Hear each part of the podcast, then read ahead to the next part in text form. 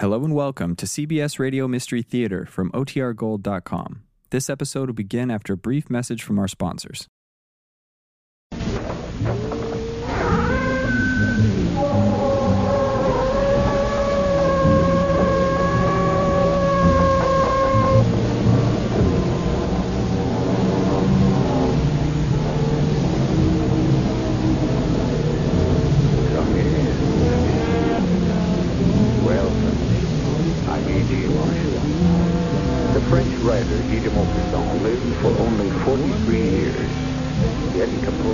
Six novels and over 300 short stories. One of the best one of the least well-known, is titled Was It a Dream? Is only a little more than 2,000 words in length and is a testament to the clarity and economy of de Maupassant's style. Why does one love? How queer it is to be only one being in the world, have only one thought in one's mind, only one desire in the heart, and only one name on the lips. A name which comes up continually, rising like the water in a spring from the depth of the soul to the lips. A name which one repeats over and over again, which one whispers ceaselessly everywhere like a prayer. Oh, I loved her madly.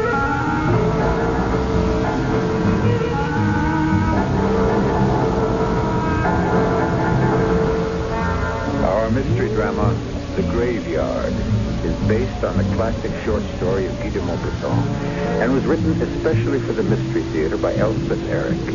Stars Norman Rose. It is sponsored in part by Buick Motor Division. I'll be back shortly with Act One.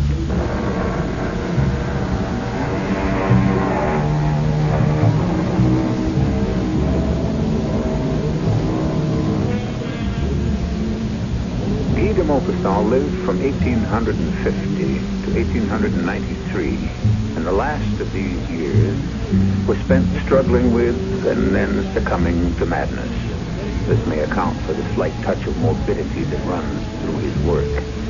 Yet the story we dramatize for you now deals with one of the most universal of human experiences, the indescribable, almost mystical experience of falling in love. Our drama begins inside one of the great churches of Paris. I was the last in the long line of penitents. I had positioned myself thus, perfectly. I had a long tale to tell the Father before I could seek absolution. A long confession of love and loss and death, of unquenchable passion, of mad obsession, of grief unimaginable. At long last, the way was clear, and I found myself in the confessional box. Bless me, Father. Yes, my son. Bless me, Father, for I have sinned since my last confession. Go on, my son. I don't know how. You... You don't know me, Father. Should I? You don't recognize my voice. There is something familiar. It's been a long time. More than a year. Before that, you were my confessor. More than that, my friend, or so I once thought. Continue. I was a faithful communicant, Father, for many years. Until... Until... Tell me what troubles you, my son. Oh, it's a long story. I have time, and so has God. But it all started. Everything began when I met her. I went to a ball, an elaborate ball given by friends. I've been of half a mind not to attend at all. For months, life had seemed so dreary, so monotonous. And then, that night, well, I was standing with my friend Henri, viewing the guests with utter indifference when she, she came into the room and changed my life forever. Ollie. Ollie. What is it? Have you suddenly come to life? Come to life. yes, I have come to life. Who is that?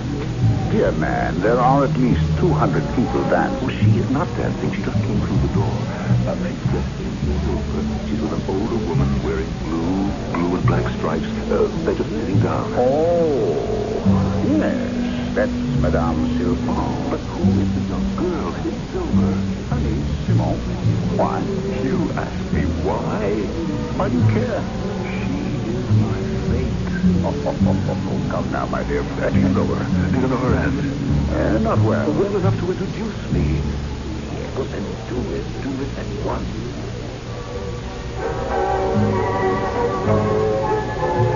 Introductions were made. I murmured politenesses, requested the pleasure of the waltz, and as though I were living in a dream, led the young Simone to the dance floor and took her in my arms. We circled the ballroom again and again and again. She floated like a cloud in my arms, her pale blonde head just below my chin, a tiny hand in its white kid glove resting in mine, her fragile body moving in perfect rhythm to my own. I did not speak. I could not. I was like a man enchanted beneath a spell. I was conscious only for wishing the music would never stop. But of course, in time, it did. It stopped. Release me, sir. What? Oh, forgive me. What did you say? Release me. The waltz has ended. The dancing is over. Oh, your pardon. You may take me back to my aunt. No, No. Why not? I want.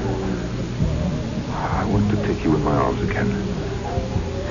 I think the music has stopped for certain lengths of time. Refreshments are being served on the veranda. Would you Would you care for something? A glass of champagne, perhaps. Would you care for that? Would you? There's only one thing I care for, Mademoiselle. Everything else is of no importance whatsoever. And what is that? Yourself, Mademoiselle. Your love. I was not so impetuous as a rule, Father. I had a certain position in Parisian society. I had met and I had fancied a number of girls. But this, this was altogether different, a totally new experience. It lifted me to such heights that my whole life before this fateful meeting seemed insignificant, without meaning. Compose yourself, my son. Yes, yes, Father, yes, I'll try. I, I saw her the next day. She invited me for tea, and I took flowers, roses and lilies, all that I could hold. I think that her aunt eyed me with some suspicion, but I thought only of the niece whom I adored, to whom I had dedicated my every thought, my every wish, my life, myself. Go on, my son. Uh, the days, the days that followed, how can I describe them? And yet how well I remember them. Walks in the Luxembourg Gardens, picnics in the Bois, luncheons and dinners. I moved through all this with the certainty of a sleepwalker.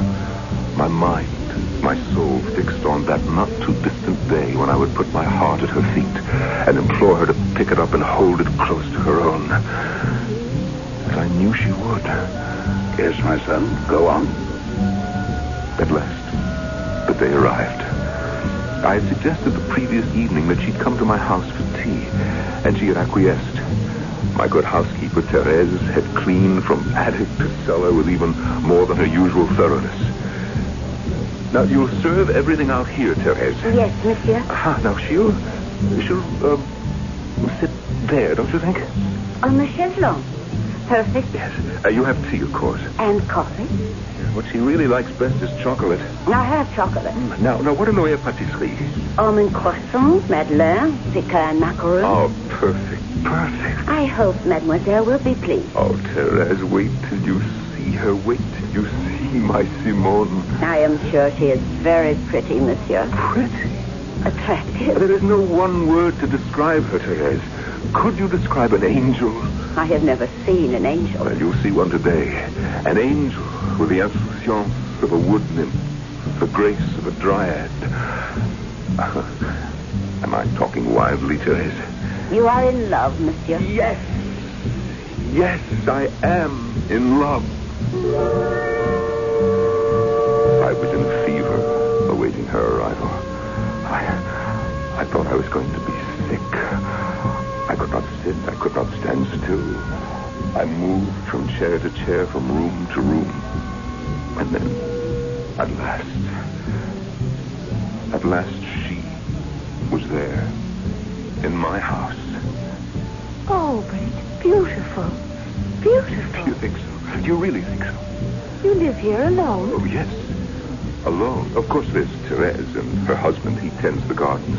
You have gardens. May I show you? Of course. The roses are in bloom. Yellow, pink, red. Oh, lovely. Now, this is the veranda.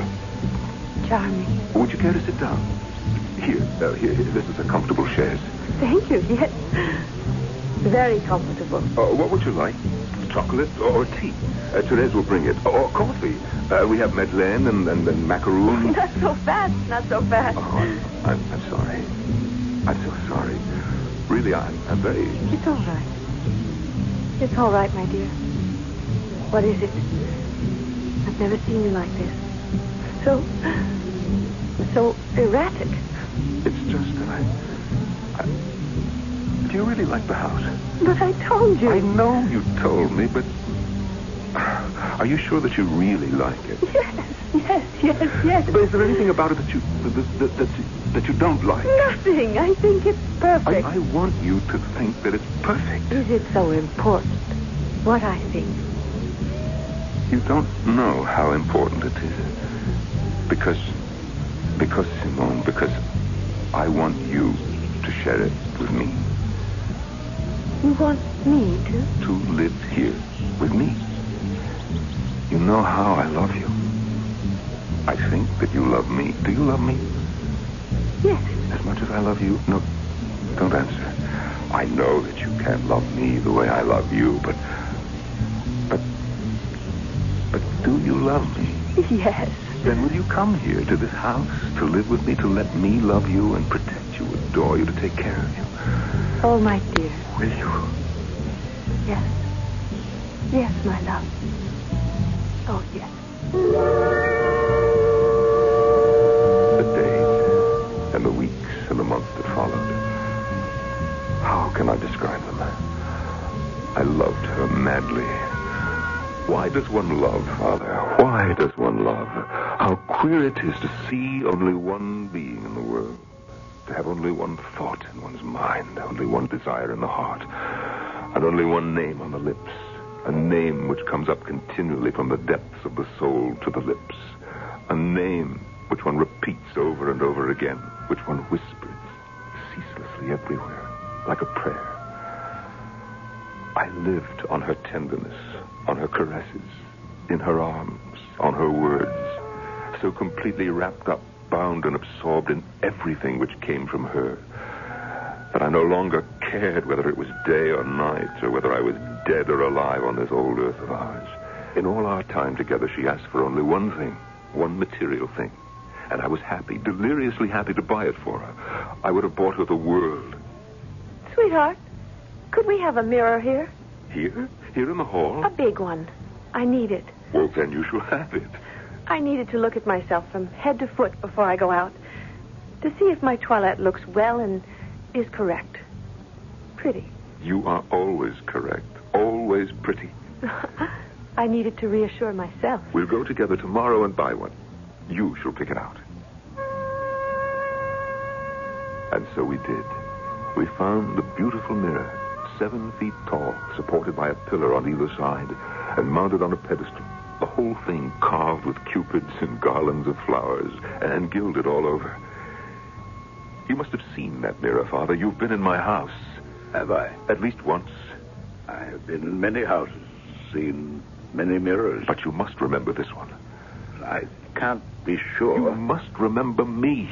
You've heard my voice. You've heard it before. I don't know. Loud, raucous, raised in anger. It's hard to tell. Hurling awful words at you, Father, calling you names, blaspheming. You couldn't forget. I have not forgotten. Dear, merciful Lord, I have not forgotten. How could you forget?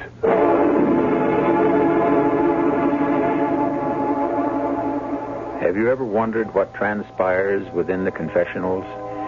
I have. There must be times when sorrow and guilt, all intermingled, pour out from the confessor on the neutral ears of the priest. And from far above and beyond, The Lord takes note of the tears, the suffering, the regret, and the muffled excuses. Takes note and understands. I shall be back with Act Two in just a few moments.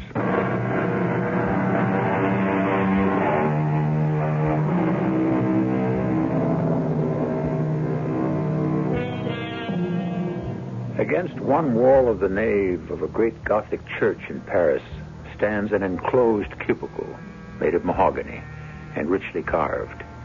Within the cubicle are two men, one a priest, one a common citizen of Paris. Only a thin wall separates the two men, a thin wall and a foot squared grill through which they converse. The citizen has been telling a long story to his confessor, a story of passion and wild romance. You have been in my house, Father. Have I? At least once. You must remember me. You've heard my voice before. I think perhaps. But go on, my son. Finish your story. As you will, Father. Simone and I lived in our house like two birds forever joined. I asked nothing more of life than to watch her every movement, hang upon her every word. To comb her pale blonde hair was an exquisite pleasure. To gaze on her pearl colored body in the bath struck me mute with wonder. When she left the house, I left immediately after, because I could not endure its charms unless she was there to enhance them. But I waited until the very last minute. I so enjoyed those moments when she stood before the great mirror in the foyer, looking with pouting and pretended anxiety into the great glass. I would stand in back of her, charmed to watch both my darling and her reflection. Do you like this dress? Tell me. Oh, very much. You don't think purple is the wrong color? I think purple is exactly the right color. I was torn. The seamstress wanted to make it up in citron yellow. You look ravishing no matter what you wear. Pink, purple, yellow, green. Oh, you are perfection. From top to toe. Don't muss my hair, darling. Look out. My bonnet. Let me go. Now, first tell me where you're going in your purple and pink. Oh, there's an art show. Ingres and, and, and David and all those. I'll, I'll look in on that. Hortense will probably meet me there. And we'll lunch at uh, Prunier's and then shop. All right? If you must go. My love, I have to go out now and then. You'll be all right, won't you? Well, I shall manage to live, exist somehow, till seven o'clock. I was a man, blessed beyond human deserving. I scarcely noticed the passing of the days. One day, I followed her into the foyer and stood silent but amused while she primped and preened herself before the huge mirror. She had never seemed so desirable. Well? Well? well, what? Do I look all right? You look like a little cherub. A cherub? Really? I'm not sure I want to look like a cherub. Can't be helped. That's the way you look. Well, I suppose it's all right. My darling, I think I heard thunder. Oh, no. You couldn't have. I don't want you to go out in the rain. But it's not raining. See? Look out the window. The sun is shining. But a storm might be coming up. You could get caught in it. Sweetheart, I have a fitting. Two fittings. I need the dresses. I need the shoes. I can't postpone either one. You hear? You hear? That's thunder. I can't help it. I have to go. I, I promised Hortense faithfully I'd meet her. Kiss me, darling. I have to be on my way. I wish you wouldn't go out. I'll be all right, so don't worry. You'll get wrinkles. Goodbye, my love.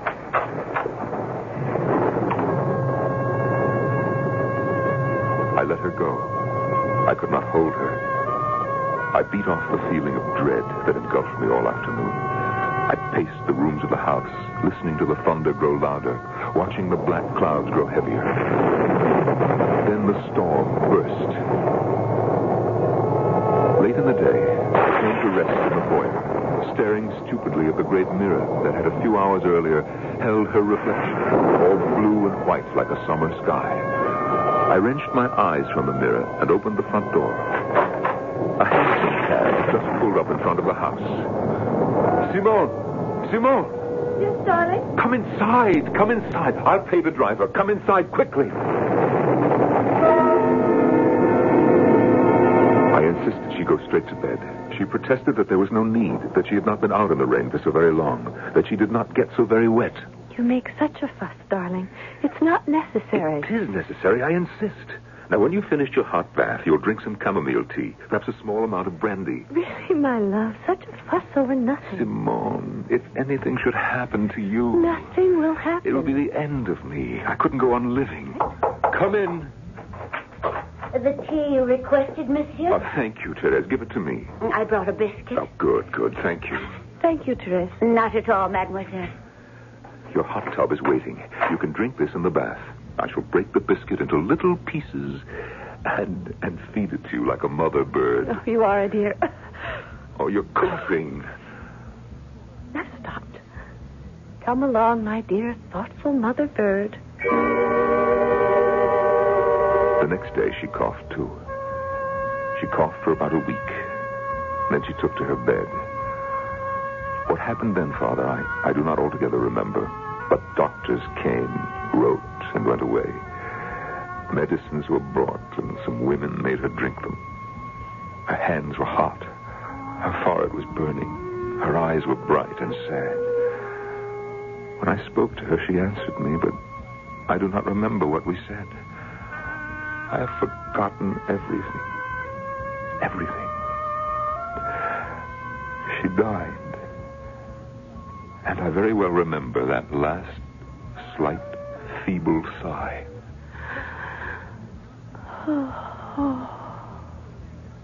It is over, monsieur. What happened then? I hardly know. But I do know that a priest came to my house. A priest who meant well, but I am here to offer you what comfort I can, monsieur. There is no comfort. She was everything to me. I lived by the light of her eyes. I rose in the morning, slept at night with no thought but of her. She was my life, my heart. Uh, she was your mistress? Uh, did you hear me, monsieur? Why do you stare at me? My mistress. You dare to call her my mistress? I only wanted You to know- insult her. You want to degrade her in my eyes. My son. You dare to call her my mistress. She was my soul. I did not mean to. You. What could you possibly know of a love like mine? Please, I only. You make me sick. You know nothing. You know nothing of life. So what can you possibly know of death? Please listen You to me. feel nothing. Nothing. In your black robes, you descend like a vulture on this house, which was her home. The house she sanctified with her presence. Made holy. Yes, made holy because she condescended to live within its walls. My son, my son. You dare to put a name to my darling, my best beloved, my only love. I wanted only to. You dare to soil her name, you, you cheat, you sanctimonious cheat. Leave my house. I cannot endure your presence. Leave me to my memories and my grief. Go and leave me alone. If you should need me, I shall not need you. if you need God, I shall not need God. He has taken from me all that I ever needed or wanted, so why should I need or want him? oh, my son. If you have any pity, go away and leave me alone.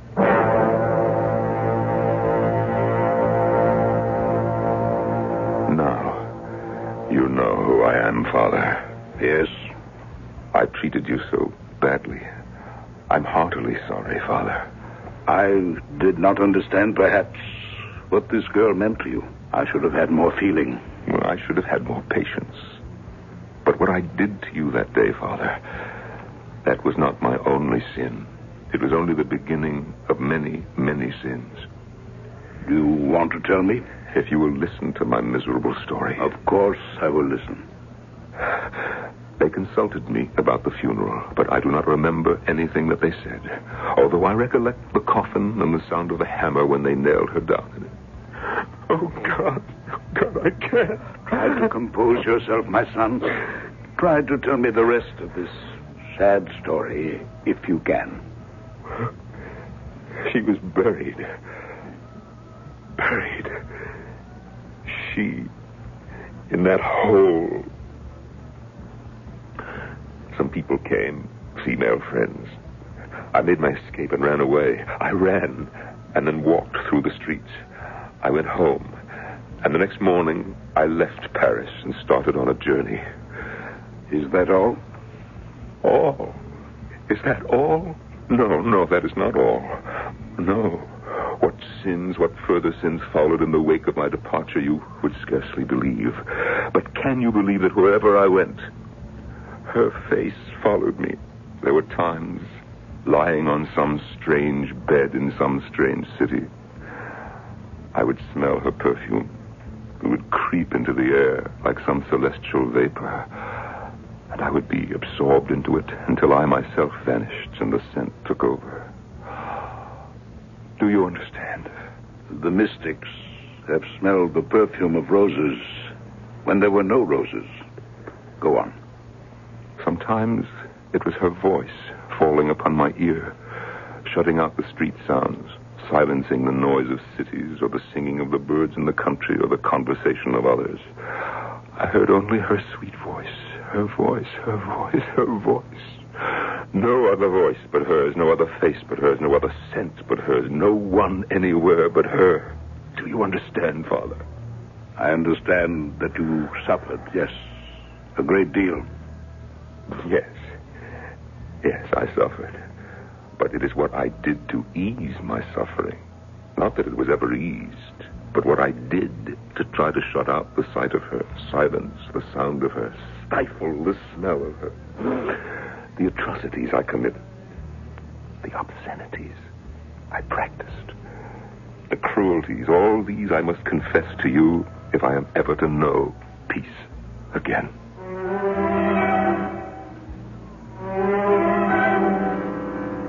To what lengths will men not go to ease the agony of a tortured mind? What twisting and turning will he not subject his body to, or his mind, or both? There are drugs, he may try them. There is debauchery, he may resort to that. He may even become a criminal and drive himself to prison. Whatever he does, whatever path he follows, he is seeking one thing only rest for his troubled mind, peace for his suffering soul. I shall continue with Act Three in just a few moments.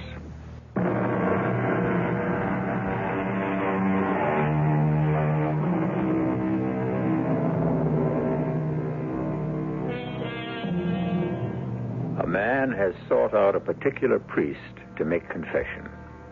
A particular man who is blurting out the story of his love for a young girl, a love to which he dedicated everything he had his worldly goods, his thoughts, his life, himself. He lived by the light of her eyes. Then one day she died. After the funeral, he went home, packed a suitcase, and fled from Paris. It is what I did to ease my suffering, Father. Not that it was ever eased. What I did to shut out the sight of her, silence the sound of her, stifle the smell of her. The atrocities I committed, the obscenities I practiced, the cruelties I inflicted. Oh, my sweet Savior. You want to tell me now? I must. It can't wait. Then I'm listening. I grew afraid to travel alone. I was afraid of what I might do next. So I wrote to my friend Henri, the same friend who had presented me to Simone, urging him to meet me in Casablanca. Good friend that he is, he agreed. We arranged to meet at a sidewalk cafe. There you are. Henri. It is you, isn't it? Of course it is. Sit down. But you look terrible. Oh, nonsense. What do you want to drink? It's not nonsense. What have you been doing to yourself? I'm trying to forget her. Oh, but this is no way to forget her, my friend. What is the way? I don't know, but That's just it. Nobody knows. I don't know either. What will you have to drink? you're drinking absinthe, aren't you? Uh, is that what you want? Oh, heavens, no. Pierre, you were never like this. Well, I am now. What have you been doing? Oh, this and that. What do you want to drink? Nothing, nothing. I want another absinthe. Waiter, where's the waiter? My friend, please, don't do this.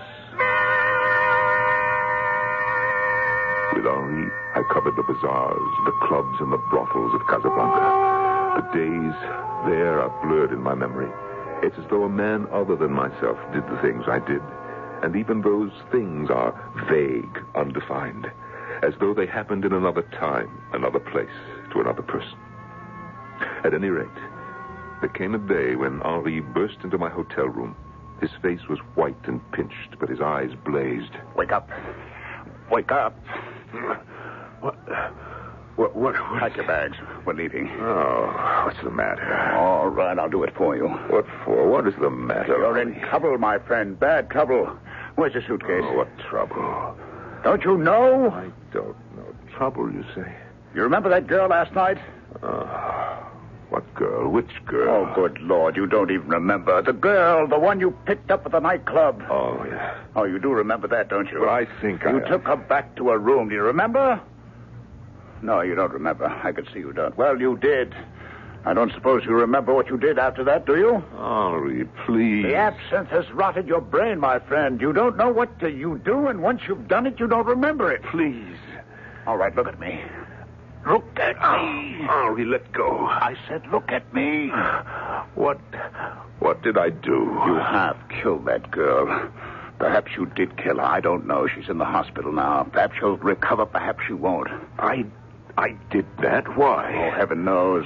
Why would I do a thing like that? At the moment, it doesn't matter why. What matters is that I'm going to take you home. Oh, I have no home. Back to Paris. You have a house there. It's a house, not home. Well, at least you'll have Therese to look after you, feed you properly, and you'll have your own doctor, your priest. I can't tell them. You have to tell them.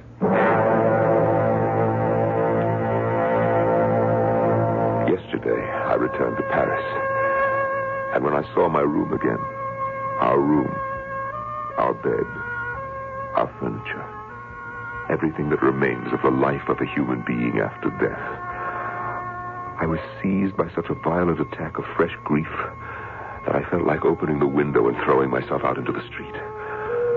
I could not remain any longer among these things, between these walls which had enclosed and sheltered her which retained a thousand atoms of her, of her skin, and of her breath in their imperceptible crevices. I took up my hat to make my escape, and just as I reached the door, I passed the large glass in the foyer, which she had put there so that she might look at herself every day from head to foot. I stopped short in front of that looking glass in which she had been so often reflected so often that it must have retained her reflection. I was standing there, trembling, with my eyes fixed on the glass, on that flat, profound, empty glass which had contained her entirely and had possessed her as much as I. I felt as if I loved that glass. I touched it. It was cold. I stretched my arms around it, tried to hold it close to me, to warm it with my body, to make it live again. It was tall. It was heavy. I strained to hold it close, closer. And then. Oh! Oh! Monsieur, what was that? Oh! Oh, no. Oh, the mirror. Oh, what happened? Oh, monsieur, are you all right? Here, let, let me help you. You're bleeding. No, no. I'm all right. Oh, let me help you. You're trying to move the mirror? Why didn't you call me? I'd have helped you. Oh, your poor face all cut and bleeding. I'll fetch a doctor. No, no, I don't need one. I don't want. Monsieur, you... There is only one thing I need or want. If I can't have that, I want nothing. Monsieur, where are you going? I went out without knowing it, without wishing it, and toward the cemetery. I found her simple grave, a white marble cross with these few words. She loved, was loved, and died. She is there, below, I thought, decayed. I sobbed with my forehead on the ground, and I stayed there for a long time, a long time. And then I saw that it was getting dark. And a strange, mad wish, the wish of a despairing lover, seized me. I wished to pass the night weeping on her grave. But then I thought I would be seen and driven out. How was I to manage? Oh, I was cunning, and I got up and began to roam about in that city of the dead. I walked and walked. Huh. How small this city is compared with the other, the city in which we live, and yet how much more numerous the dead are than the living. Are you all right, my son? Yes, yes, I'm all right. I must finish. I must finish my story. I was alone, perfectly alone. When it was quite dark, I began to walk softly, slowly, inaudibly, through that ground full of dead people. I wandered about for a long time, but I could not find her grave again. I went on with extended arms, knocking against the tombs with my hands, my feet, my knees, my chest, even with my head, without being able to find her. I groped like a blind man. I felt the stones, the crosses, the iron railings. I read the names with my fingers by passing them over the letters. Oh, I was frightened, horribly frightened. Graves. Graves, nothing but graves. On my right, on my left, in front of me, around me, everywhere, there were graves. I sat down on one of them. I could not walk any longer. My knees were so weak. I could hear my heart beat. Yes. And I heard something else as well. What? What? A confused, nameless noise. Was the noise in my head? In the impenetrable night? Or beneath the mysterious earth? The earth sown with human corpses? I was paralyzed with terror, cold with fright, ready to shout out, ready to die. Yes, to die, on the moment to die. Oh, my Let son. me finish, Father. Suddenly it seemed to me, it seemed to me that the slab of marble on which I sat was moving. Yes, moving, as if it were being raised. With a bound, I sprang onto the neighboring tomb, and I saw, yes, I distinctly saw the stone which I had just quitted rise upright.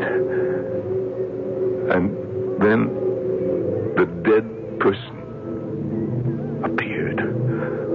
A naked skeleton pushing the stone back. I saw it quite clearly, though the night was so dark. On the headstone, I had read, Here lies Jacques Oliphant, who died at the age of 51. He loved his family, was kind and honorable, and died in the grace of the Lord.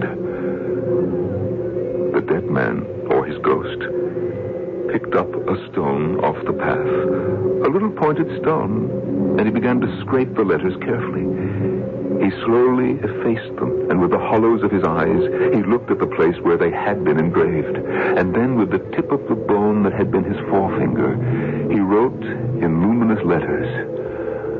I strained to see the new words he was inscribing. Here lies Jacques Oliphant, who died at the age of 51. He hastened his father's death by his unkindness as he wished to inherit his fortune. He tortured his wife, tormented his children, deceived his neighbors, robbed everyone he could, and died wretched. The dead man stood motionless, looking at his work.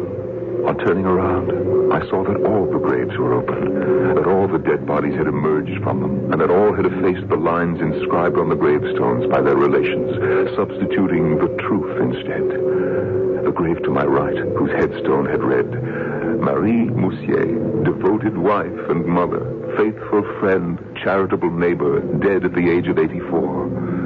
The skeleton of an old woman was bent over it, and carefully writing with her bony finger the new words, spoke solemnly in a strange, quavering voice.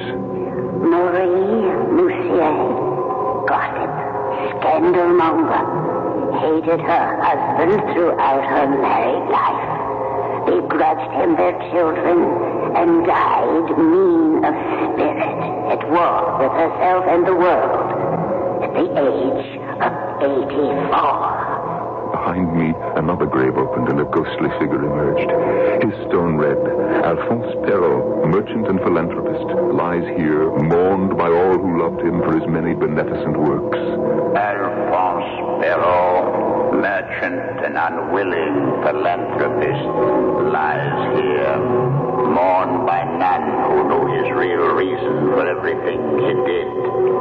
To create image of himself as one who loved his fellow man, the better to steal from him behind his back. I saw that all had been the tormentors of their neighbors, malicious, dishonest hypocrites, liars, rogues, that they had stolen, deceived, performed every disgraceful, every abominable action. These good fathers, these faithful wives, these devoted sons, these chaste daughters, these honest tradesmen, these men and women who were called irreproachable. They were all writing on the threshold of their eternal abode the truth, the terrible and the holy truth of which everybody was ignorant or pretended to be ignorant while they were alive. My son, my son. I'm almost finished, Father.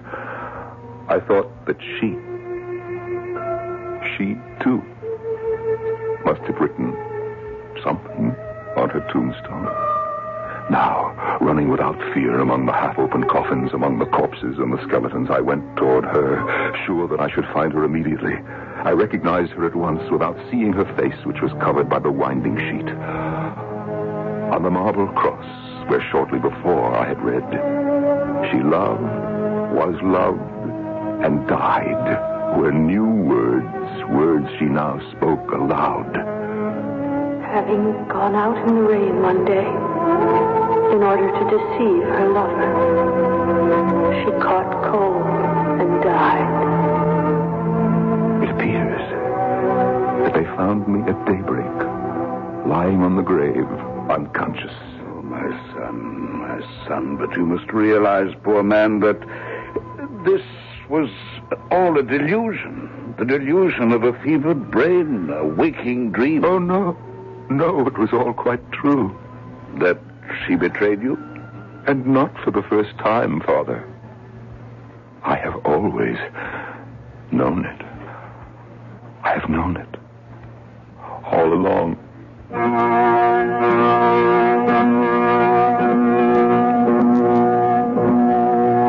There are truths which are impossible to face. There are realities which can destroy us if we try to come to grips with them before we are ready. Once grasped, they become simpler, more treatable, even after a while commonplace. How long it takes to accept the unacceptable, that depends on the sufferer and the intensity of the suffering he bears. I shall return shortly.